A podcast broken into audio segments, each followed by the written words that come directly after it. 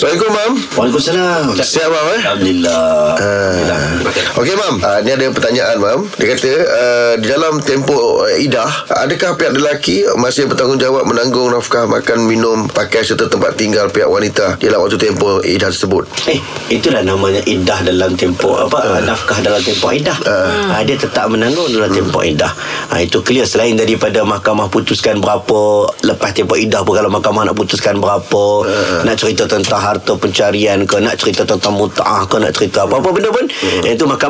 Tapi dari sudut hukum untuk kita bayar dia punya nafkah dalam tempoh iddah itu perlu. Uh. Itu wajib. Maka perlu selesaikanlah dalam tempoh iddah 3 bulan tu ataupun kita panggil 3 kali suci tu. Uh. Ha, dia tidak duduk sekali ke ataupun duduk sekali ke maka dia tetap kena bayar nafkah dalam tempoh iddah. Kalau dia tak bayar contohnya orang rumah tu balik kampung dia tak bayar. Ha, lepas daripada mahkamah buat keputusan dia kena qada balik lah. Ha. Kena qada balik dan bayar balik.